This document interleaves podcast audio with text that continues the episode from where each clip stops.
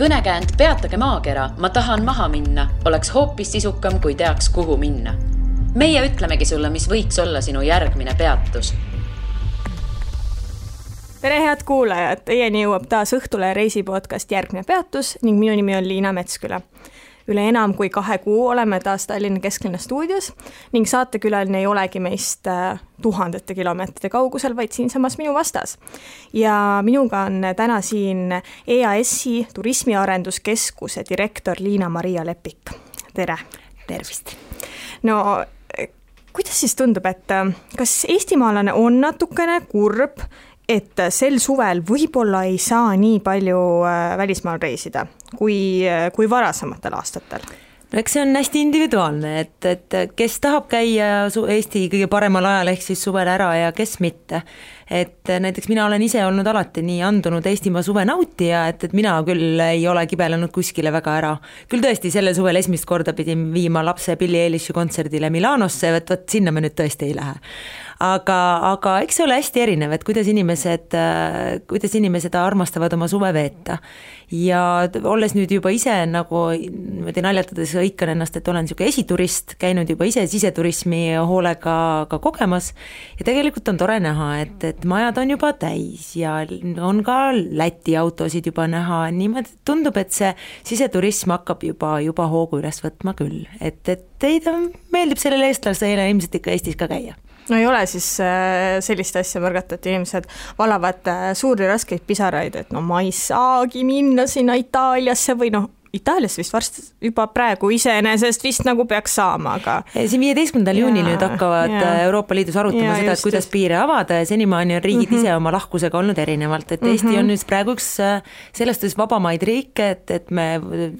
praegu oleme nõus sisse laskma ilma karantiinita üle kahekümnest riigist tulevaid mm -hmm. turiste ja samamoodi ka Eestis endas on need, need piirangud on ikkagi ühed lõdvemad, et äh, ilmselgelt oleme me väga hästi viirusega hakkama saanud. aga ega muidugi oht ei ole möödas, et äh, et niisugust vastutustundlik reisimist me hästi ise rõhutame, vastutustundlikku käit-, käitumist ka teenusepakkujate poolt rõhutame ka väga, et eks see on niisugune omavaheline kokkulepe,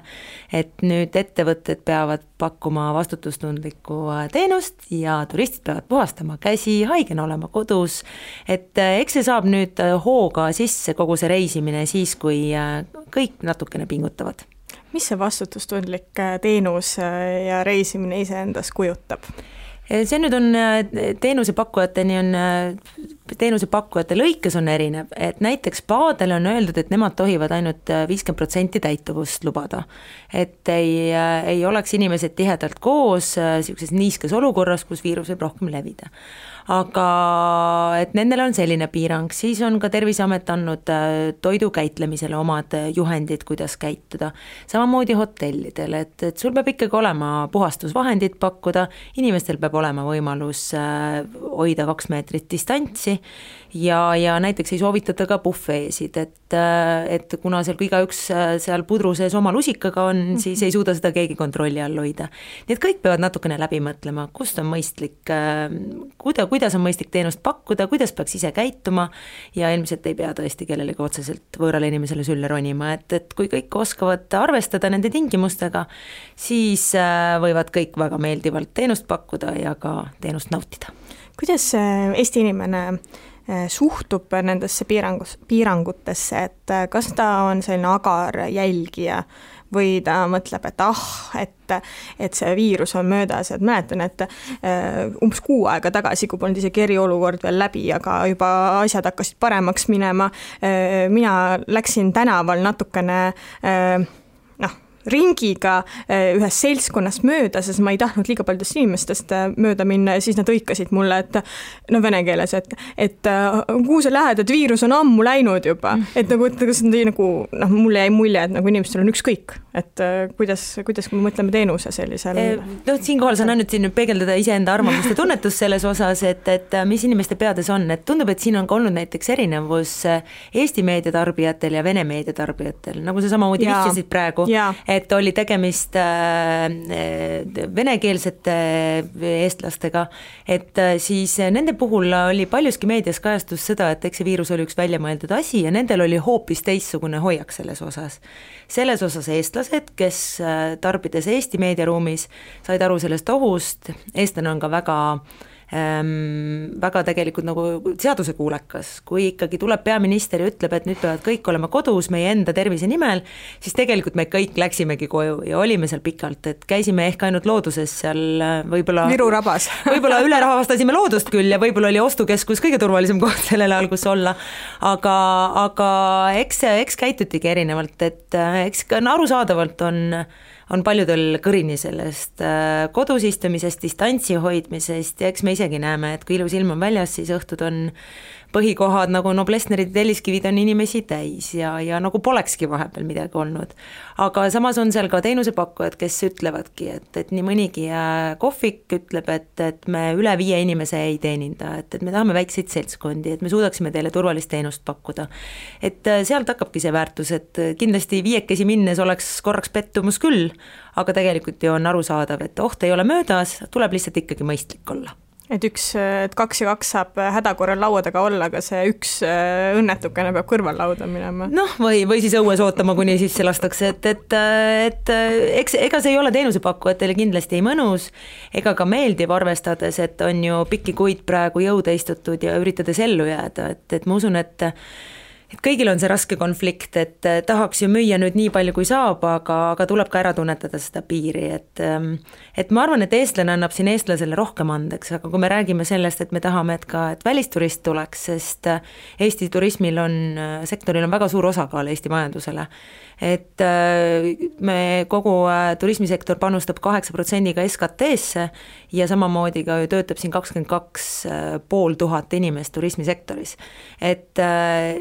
tõde on see, et seda sektorit hoiabki paljuski üleval ikkagi välisturist, kes siin käib. Ja, ja Eesti turist selle võrra vähem, aga kõik need kohvikud, need muuseumid, atraktsioonid, need spaad, kus me tahame käia, et, et neid aitab tegelikult turist üleval pidada. nii et eks meil on kõigil, peame, peame arvestama, et, et kui see ka turist tuleb, siis kui eestlane veel annab eestlasele andeks, siis võib-olla Saksa turist, kes on niisugune Ordnungi armastaja ja tahab, et talle pakutakse korralikult hästi teenust, võib-olla ei anna seda andeks, nii et teenusepakkujad peavad mõtlema ka, et, et äh, kuigi sellega kaasnevad kindlasti kulud ja see on tülikam, personali koolitamised, kõik sellised asjad, aga, aga see maine, mida luuakse sellise vastutustundliku teenuse pakkumisega, on väga oluline, et, et sektor saaks jälle õitsema. No EAS-i äh, turismiarenduse direktor kindlasti oskab äh, selgitada väga hästi, et miks Eesti on hea koht, kus puhata no ma isegi oskasin seda öelda aga eelnev, eelnevalt juba, et olles ise tegelikult ja värskelt sellesse turismivaldkonda tulnud äh, alates märtsist, nii et minu jaoks ei olegi normaalset äh, turismi, mida korraldada olnud, minu jaoks on ainult kriisis vaevlev sektor. et see on minu normaalsus, aga, aga, aga minu äh, siis ka võib-olla siis minu väljakutse ja minu siis praegune siis uus ülesanne on see sektor jälle üles aidata aga, aga, aga Eesti fänn olen ammu olnud ja see on ka üks põhjus, miks seda sektorit vedada, et, et ei saa ju,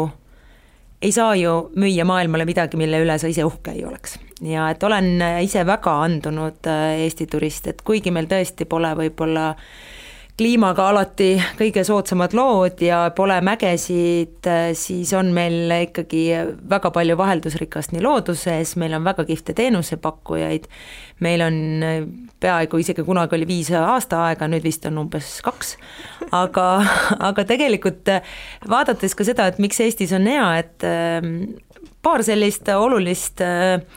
olulist fakti, mida me oleme saanud välisturistidelt, miks Eestis on hea, kui nemad siia tulevad, asjad võib-olla, mida eestlased kipuvad unustama. et üks on näiteks see, et praegusel ajal just sellel haiguste ja viiruste hirmus on, meil on siin ruumi, et äh, kuigi tõepoolest, et kui minna trügima kuskile, siis seal on viirust võimalik saada iga, igal juhul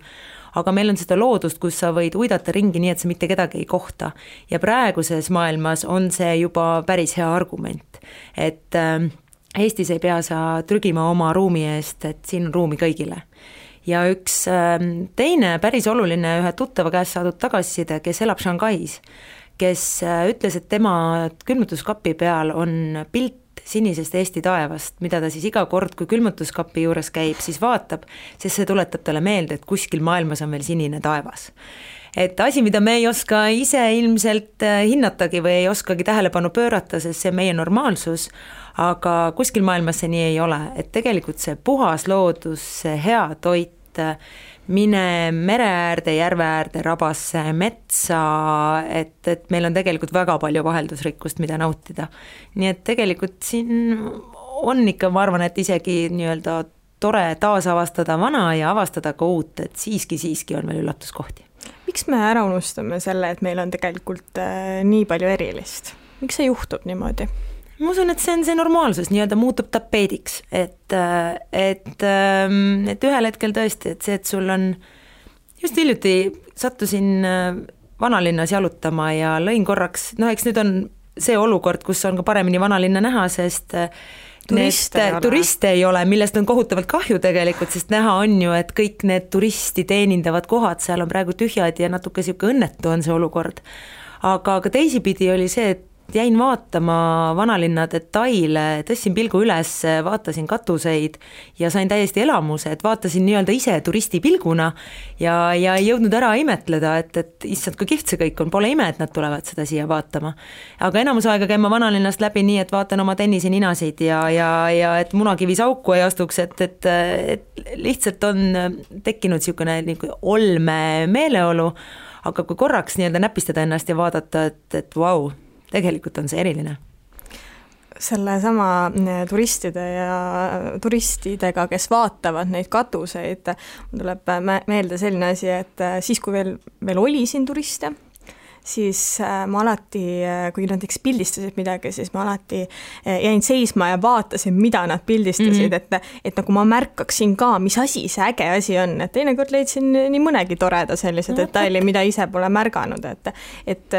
ongi võib-olla värskendav natukene turisti pilguga ise aeg-ajalt vaadata. just, ja samamoodi ka praegu, et need kohad, kus meil suvel võib-olla ise väldime sellepärast, et me teame, et seal on väga palju turiste, siis võib-olla see suvi on just võimalus minna vaatama, selle sellepärast et äh, esiteks saab kindlasti rohkem äh, teenuse tähelepanu, sest et äh, inimesi on vähem, osatakse hinnatada ilmselt iga klienti, kes uksest sisse tuleb, sest neid pole ammu nähtud. ja, ja saadakse aru, et see on ellujäämiseks väga oluline, oluline klient nüüd, iga klient on oluline nüüd ja iga eestlase panus ka praegu, kus ta käib kohvikus, kus ta käib spaas, kus ta käib muuseumis, tegelikult aitab seda, seda sektorit üleval hoida ja samamoodi ka iseenda jaoks, et see on see lause, et aidates, aidates teisi, aitad iseennast, et, et kui suvel, talvel tahad ikkagi küll spaas käia, aga suvel tahaks meres olla, võib-olla teed nüüd ühe spaakäigu ja küll on tore talvel jälle minna. milliseid nippe anda, et äh, puhkus Eestis äh, oleks äh, põnevam? Näiteks üks ongi meie just hiljuti alanud siseturismi kampaania, mis selles osas tahaks just inspireerida. et kampaania sõnum on Eestisse armunud ja, ja siis koge ilusaid hetki Eestis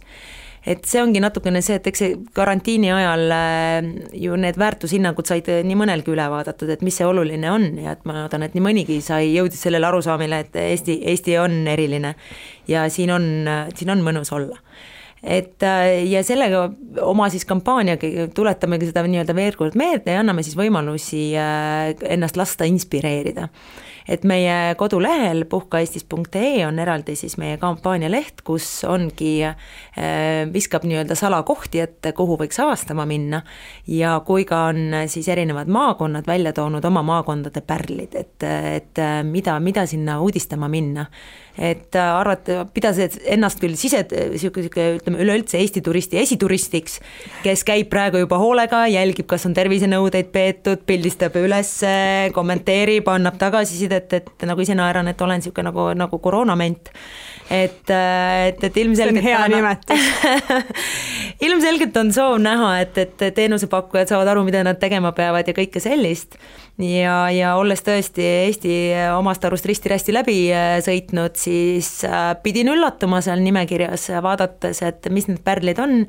Ja, ja siiski päris paljudes kohtades pole ma veel käinud, nii et, et äh, esituristil näiteks siis minul on sel aastal ikkagi tõsine ülesanne kõik need kohad läbi käia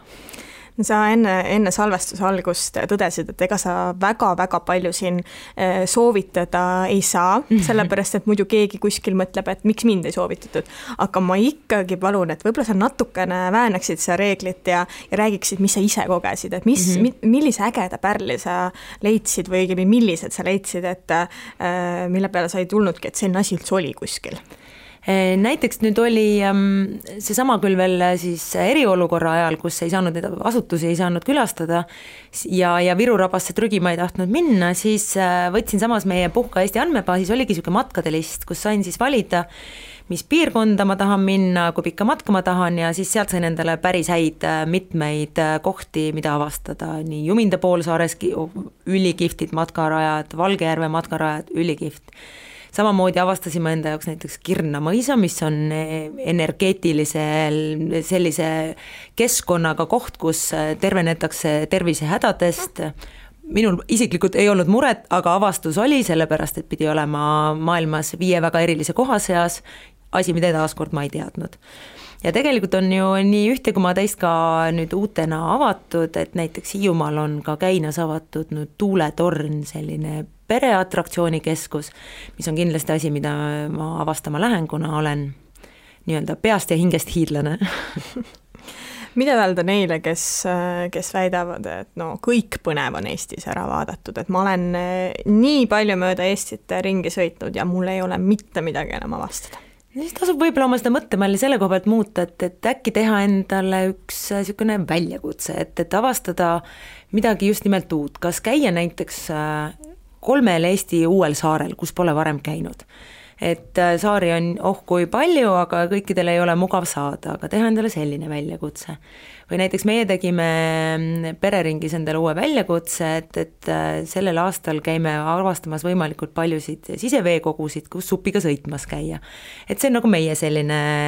väljakutse. ja võib ka teha ju niisugust, et võidu peale, et kes kõige rohkemate tuletornide juures käib, et, et tegelikult siin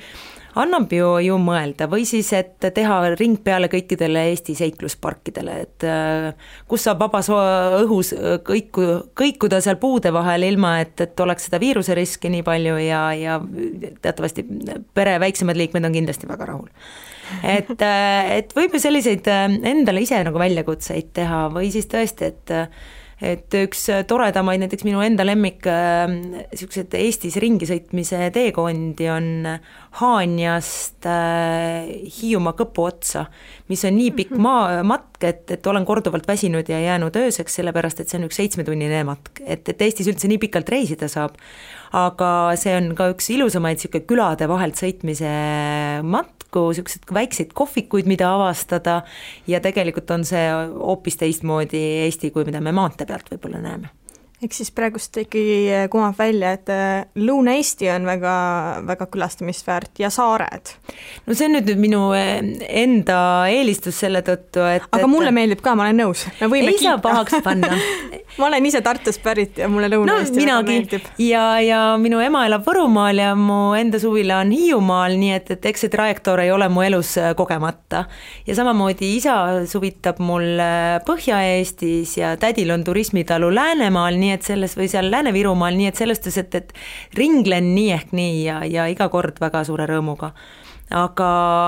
aga tõesti, et, et saartest veel rääkides, et äh, Saaremaa on olnud nüüd päris õnnetu ja üksinda isolatsioonis, et äh,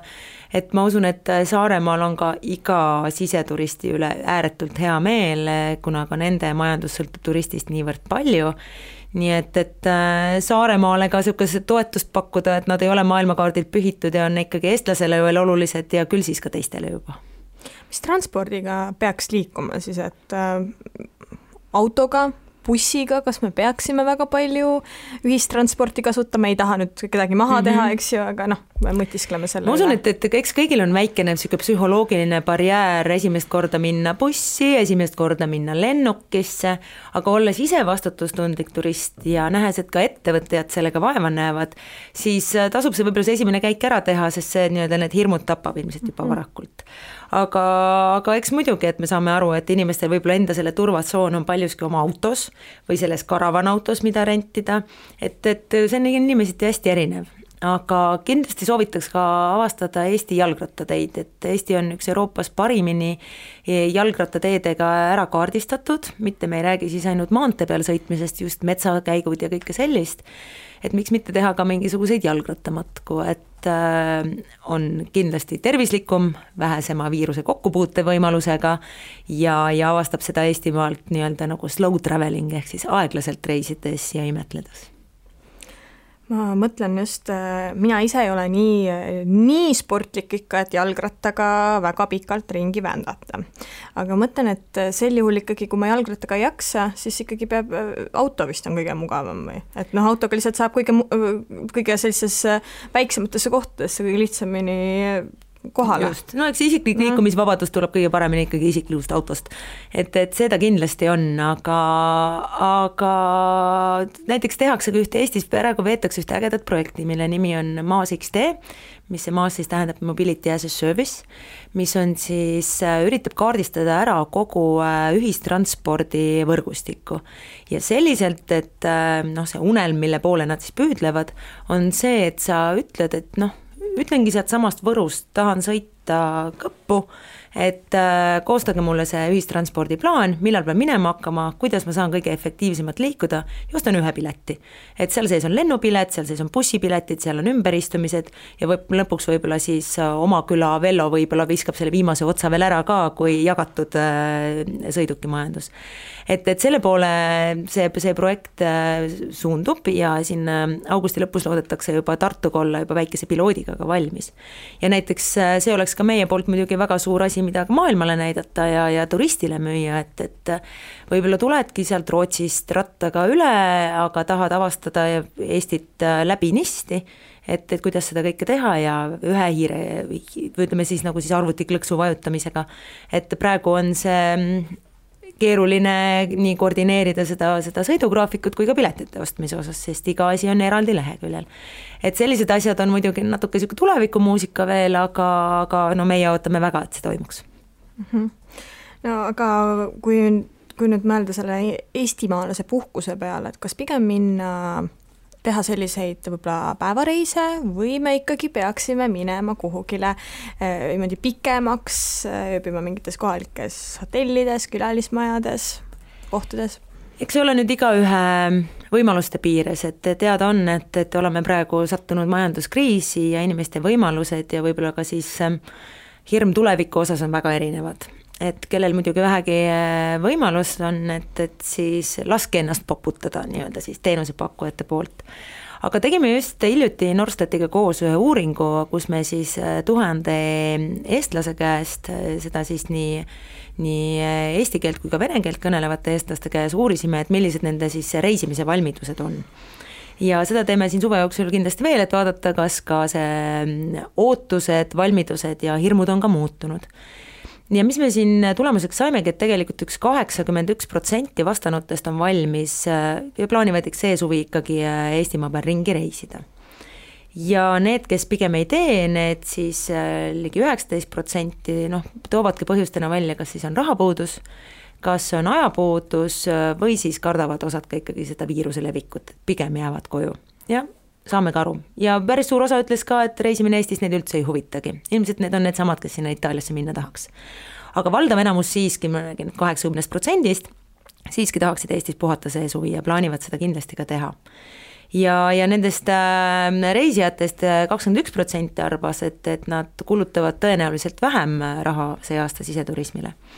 aga sama hulk, peaaegu sama hulk, üheksateist protsenti ütles, et, et tõenäoliselt rohkem ja üle pooled siis arvasid, et ilmselt sama palju, kui, kui äh, eelmine aasta sai kulutatud, et, et siis, et siis näis.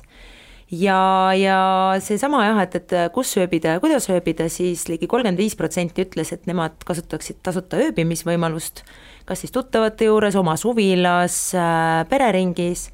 ja siis viisteist protsenti või nii läheks siis ööbima kuskile spaasse või hotelli, neli protsenti külaliste majja ja nii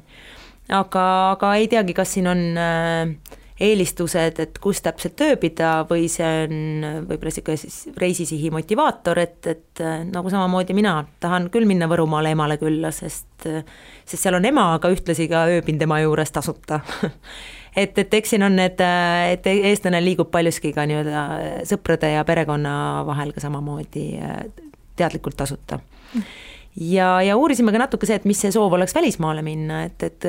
kuuskümmend kuus protsenti ütles, et nad plaanisid minna teisel poolaastal äh, välismaale, aga koroonaviiruse tõttu on see siis saanud äh, tagasilöögi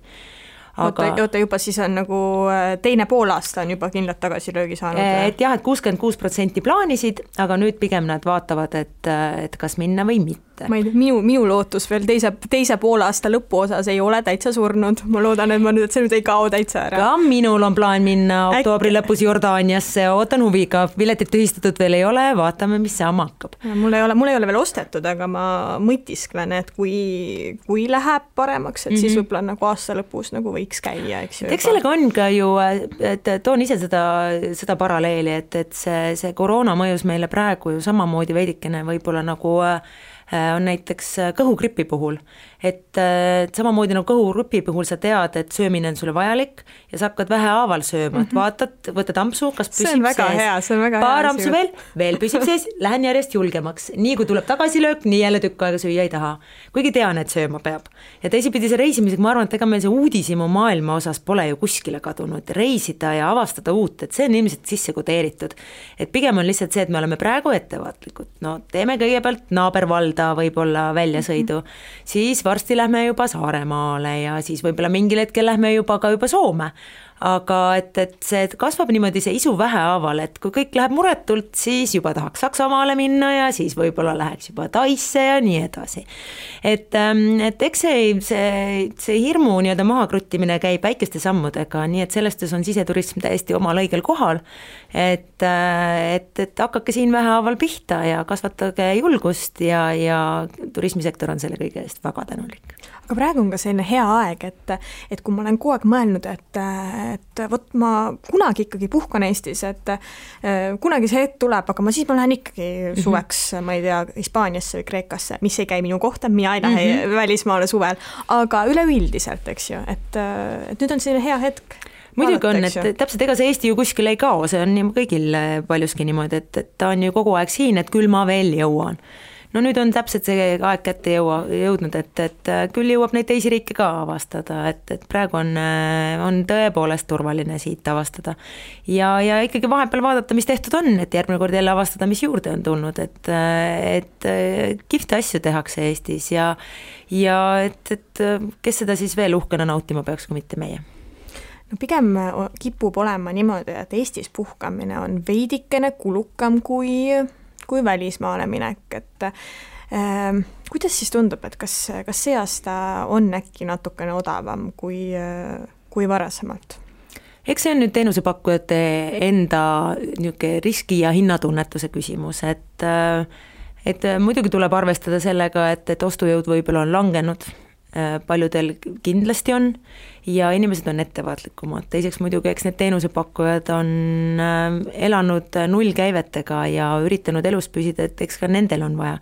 et eks tuleb leida see mõistlik punkt, kus, äh, kus see nõudlus ja pakkumine kokku saavad. eks nüüd alles on ju võimalik pakkuda seda teenust kui sellist, et, et eks nad nüüd hakkavad testima, et, et kui hind on ikka kõrge ja inimesi ei tule, siis on ikkagi midagi ilmselt seal pakkumise poole pealt ka valesti aga, aga Eesti kindlasti ei ole üks odavamate riikide hulgas, et, et me ammu ei müü ennast sihtkohana, tule Eestisse, et siin on odav, et, et see me kindlasti enam ei ole. Küll aga me saame seda öelda, et, et see teenuse kvaliteedi ja hinnasuhe on väga hea. et äh, vaadates ikkagi, äh, kui hästi me saame Eestis süüa ja, ja kui püüdlikult ikkagi tuleb äh, toredaid ööbimiskohti ja asju juurde, et, et see see hinnakvaliteedi suhe on kindlasti väga mõistlik, et selle, sellele me saame toetuda. aga kust läheb inimeste hinnatundlikkus, on jah, väga erinev, aga on teisi ju alternatiivegi, et on võimalik reisida telgiga, on võimalik ise süüa teha, nüüd on ainult vist vaja loota ainult, et see Eesti suvi see aasta ka ilus tuleks, sest muidu, muidu me oleme raskustes. No ma just äh, tahtsingi sedasama asja küsida ja sa pooleldi juba vastasid, et mu küsimus oli see, et kuidas äh,, kuidas puhata rahakoti sõbralikult, et eh, millised võiksid olla sellised eh, nipid, kuidas ma saaksin mööda Eestit ringi käia, aga võib-olla ma ei peaks nii palju raha kulutama mm, -hmm. et ma tõesti viiskümmend eurot ühes kohas, viiskümmend eurot teises kohas ööbimine ja nii edasi ma oma lapsega just ükskord avastasin ka, et, et äh, pakkusin talle võimalust ööbida telgis ja ta sai sellist, selle, sellise elamuse, et, äh, et, et saingi aru, et, et telgiga ööbimist tuleb hakata nüüd meil ikkagi tegelikult sisse, sisse kodeerima meie puhkuseplaanidesse. et kui ollakse juba nii harjunud ka võib-olla selles ööbima nelja betooniseina vahel, et, et nüüd see võib olla just väga tore vaheldus ja, ja lastele on selline matkamine ju alati nagu, nagu omaette atraktsioon et, et see on alati võimalus, on ka tõesti võimalik võtta neid äh, kämperautosid ja nendega ka ringi sõita. või siis ongi, et kui vähegi ilma ju on, annab kõike teha väljas, RMK-l on väga toredad puhkemajakesed, kus saab, äh, kus saab ööbida ja, ja kus on vahendid olemas ka, et, et grillida ja, ja uks sääskede eest kinni panna, kui vaja.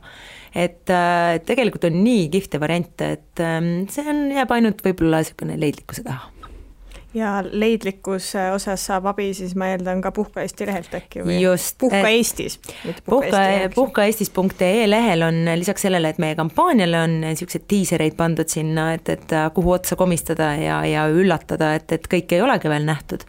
kui ka on siis jah, meie tavapärases andmebaasis on võimalik endale siis meelis, meelistegevuste kaudu välja otsida erinevaid teenusepakkujaid ja inspiratsiooni saab sealt kõvasti kuidas sellega on, et kas see liiklus on äh, nüüd äh, viimase ajal, viimasel ajal siis nagu hoogsalt kasvanud, et kõik nagu otsivad on... infot või? ja mitte ainult, on ka väga palju huvilisi teenusepakkujaid, kes on avastanud, et neid ei ole seal ja, ja praegu saavad aru, et, et äh, nad peaksid seal olema, kui ka siseturismi on vaja, siseturistile silma paista. et siseturismi osakaal Eesti koguturismist on tegelikult kõigest kolmkümmend seitse protsenti. et kõigest kolmandik, et seda ei ole, ei ole sugugi nii palju. ja ega ei saa ka pahaks panna, nagu me oleme siin ka korduvalt rääkinud, eks me reisime ka hea meelega ja, ja kaugemale kui Eesti piirid. Et, et, et kõik me tahame talvel sooja ja suusatama ja, ja näha maailma, et see on loomulik, aga näiteks Põhjamaades on siseturism ligi seitsekümmend protsenti, et see on poole kõrgem ja, ja eks on ähm, selles suhtes, eks see, see aasta see kindlasti muutub, aga näiteks Tallinnas on siseturismi osakaal kõigest neliteist protsenti. nii et eks Tallinnas on nii väga paljudele välisturistidele ongi Tallinn see koht, kuhu nad võib-olla ainult tulevad. mis on jällegi arusaadav, sest et äh, välja minema on ju jube keerulisem, kas pead või rentima auto või on ühistransport keeruline. ja eks see pealinn annab ju kõige parema niisuguse esimese ülevaate, millega üldse tegu on. aga Tallinnal on jah, kui äh, siseturism on ähm, ikkagi kulgeb nii-öelda maapiirkondadesse, siis ikkagi kutsuks ka üles Tallinnat veel avastama selle pilgu läbi, kus tõesti meil ei ole kruiisilaeve ilmselt äh, nii palju, et meil oleks siin ka tihe,